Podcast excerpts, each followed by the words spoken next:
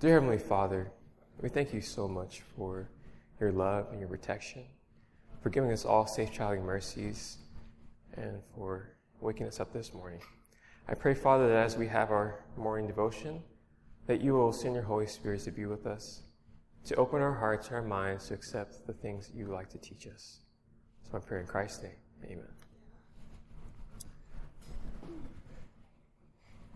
Well, as I was thinking about what to share um, this morning, um, I was in prayer last week, and the Lord brought something to my mind that uh, is very important, especially for farmers, to learn and to understand. Um, and I want to share that with you because it's something that I personally uh, struggle with, but also something that the Lord has been teaching me and helping me grow in. The title of my message this morning is Why Trials Are Important why trials are, are important. If you have your Bibles, please turn with me to Luke, the book of Luke. We're going to be in Luke chapter 12. Luke 12, beginning at verse 22. Luke chapter 12, beginning at verse 22. And it says, And he said unto his disciples, Therefore I say unto you, take no thought for your life, what ye shall eat, neither for your body what ye shall put on. The life is more than meat, and the body is more than raiment. Consider the ravens, for they neither sow nor reap, which neither have storehouses nor barns, and God feedeth them. How much more are ye better than the fowls? And which of you, taking thought, can add to his stature one cubit? If ye then be not able to do that thing which is least, why take ye thought for the rest? Consider the lilies how they grow. They toil not, they spin not. And yet I say unto you that Solomon in all his glory was not arrayed like one of these. If then God so clothe the grass, which today is in the field, and tomorrow is cast in the oven, how much more will he clothe ye, O ye of little faith? As the Lord brought me to this text, I was immediately struck with the, with the importance and the emphasis on how much the Lord provides for us. The, the passage really is trying to underscore the fact that nature never worries about where they're going to sleep never worries about how they're going to eat, never worries about anything that they need because the Lord always takes care of them. And so, as, as the Lord was impressing me with these things, I, I just kept wondering what this had to do with, with the, the thought process and the, the struggles I was going through at the moment. And I came to verse 27. It says, Consider the lilies, how they grow. They toil not, they spin not, and yet I say unto you that Solomon in all his glory was not arrayed like one of these. And so a logical conclusion to that text was, well, how do lilies grow? Because the Bible is saying, consider how lilies grow, and then it gives, you know, how, how, how the Lord provides for them. So I took the liberty of looking up how lilies grow in, in their, their growth process, and I came away with three very key points that were, were, were helpful for me. The first one is that lilies grow best after an extended period of cold. Um, as I was looking up how to plant lilies, the, the, the site that I looked up said that they do best if you plant them in late fall, early spring, when they have an extended period of a few months where it's, it's very cold, like it freezes and you know the ground is cold and, and the, the seeds have time to, um, it helps the seeds to germinate better. The second thing I look, found out was if you want lilies to look nice all season long during their growing season, you have to continually prune them. They don't continue producing flowers. They kind of have their flowers, set their flowers, and then after a while the flowers start dying back. But if you want them to continue to look nice, you have to continually pick off all the dead flowers so that the plants still look like they're, um, they're you know, green and full. And the last thing is once the season has ended in the late fall or in the early spring, all the dead foliage needs to be cut down to the ground in preparation for the next year's growth. So, how do these things help us further understand the scripture? So, we have in Luke 12 many descriptions of different things. But what the Lord is trying to tell us in verse 27 is even though He's providing all our necessities, it doesn't necessarily mean that we will, we will um, that it'll be necessarily an easy road or that we will always have or always feel like you know we've you know our everything's going well and everything's you know doing nice and whatever. He he's trying to tell us that sometimes he has to use things that don't feel good to us and don't seem to fit with what we're trying to do in order to place us in a situation and to strengthen our characters in order for us to move forward. A few months ago, I was, in, was um, I think my sister, uh, who was very much into poetry, found this poem that I felt was very, very good illustration of this point that I'm trying to make, and I want to read it to you. It's, it's um, by Russell Kelfer, and it's called Wait.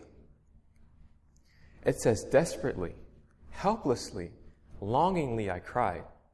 Quietly, patiently, and lovingly he replied. I pleaded, and I wept for a clue to my fate. And the master so gently said, Child, you must wait. Wait? You say wait? My indignant, indignant reply. Lord, I need answers. I need to know why. Is your hand shortened, or have you not heard? By faith I have asked, and I'm claiming your word. My future and all to which I relate hangs in the balance, and you tell me to wait? I'm needing a yes, a go ahead sign, or even a no to which I can resign. And Lord, you have promised that if we believe, we need but ask, and we shall receive. And Lord, I've been asking, and this is my cry. I'm wearying of asking. I need a reply. Then quietly, softly, I learned my fate. As my master replied once again, You must wait. So I slumped in my chair, defeated and taut, and grumbled to God, So I'm waiting for what?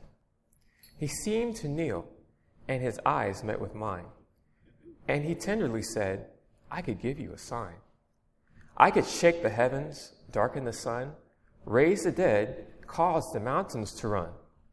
All you see, all you see I can give, and please you'd be, but you would have what you'd want, but you wouldn't know me.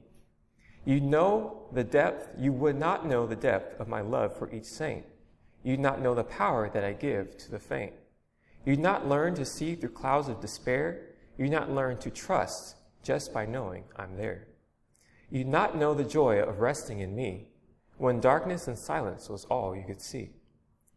You would never experience that fullness of love as the peace of my spirit descends like a dove. You would not know that I give and save for a start. But you'd not but you'd not know the depth of the beat of my heart. The glow of my comfort late in the night, the faith that I give when you walk without sight, the depth that's beyond getting just what you ask from an infinite God who makes what you have last. And you never know, should your pain quickly flee, what it means that my grace is sufficient for thee. Yes, your dreams for that loved one or night could come true, but the loss, if, if you lost what I'm doing in you. So be silent, my child, and in time you will see that the greatest of gifts is to get to know me. And though oft may my answers seem terribly late, my most precious answer of all is still wait.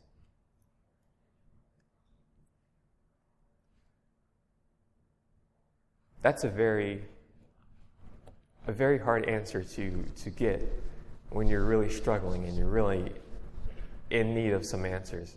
I, I know I've been there myself and as I was still, you know, struggling with my own problems, the Lord brought me to a, another text that really really helped me even more. Um, if you have your, um, your Bibles, let's turn to 2 Timothy. 2 Timothy chapter 2. And I'm going to read verses 1 through 3. 2 Timothy chapter 2, verses 1 through 3. It says, Thou therefore, my son, be strong in the grace that is in Christ Jesus. And the things that thou hast heard of me among many witnesses, the same commit thou to faithful men, who shall be able to teach others also. Thou therefore endure hardness as a good soldier of Christ Jesus. That's our calling. Our calling is not to feel like we're entitled to an easy life, to feel as though we could use God as a vending machine and ask Him for whatever we want and expect Him to answer. As we have surrendered our life to Christ, we are to do here what Paul is instructing Timothy to do to endure hardness as good soldiers, to walk by faith and not by sight. I'm going to end with Galatians chapter 6. Galatians chapter 6 and verse 9. Galatians 6, verse 9. Actually, I think I'm going to start with verse 7. Galatians 6 and verse 7 says, Be not deceived, God is not mocked. For whatsoever a man soweth, that shall he also reap. For he that soweth to his flesh shall reap flesh, the flesh of corruption. He that soweth to the Spirit shall the Spirit reap everlasting life. And let us not be weary in doing well, for in due season we shall reap if we faint not. And that's what I want to leave you all this morning. You all will be hearing a lot of good information over this weekend. I'm, I'm so excited. I love coming to these conferences all the time. And I just, I love to garden and, and, and I just enjoy learning from people who've had more experience than, than I have. But let us always keep in mind that this is not necessarily an easy path. We're going to run into hiccups, hardships. But it's just the Lord wanting to work things out in our own characters. He loves us and He knows what He's doing and He knows what's best. So let us, by faith, trust Him and learn to love Him even through the trials. Let us pray. Dear Heavenly Father, we just thank you so much for your ministry of trials. Father, as we begin a new day, I pray that we will each commit our souls to you anew. Lord, you know what we will face today, and I pray, Father, that we will trust you and put all our plans at your feet. Use today in your service, Lord, and help us to be a blessing to those who come in contact with. This is my prayer in Christ's name. This media was brought to you by Audioverse, a website dedicated to spreading God's Word through free sermon audio and much more. If you would like to know more about Audioverse, or if you would like to listen to more sermons, please visit www.audioverse.org.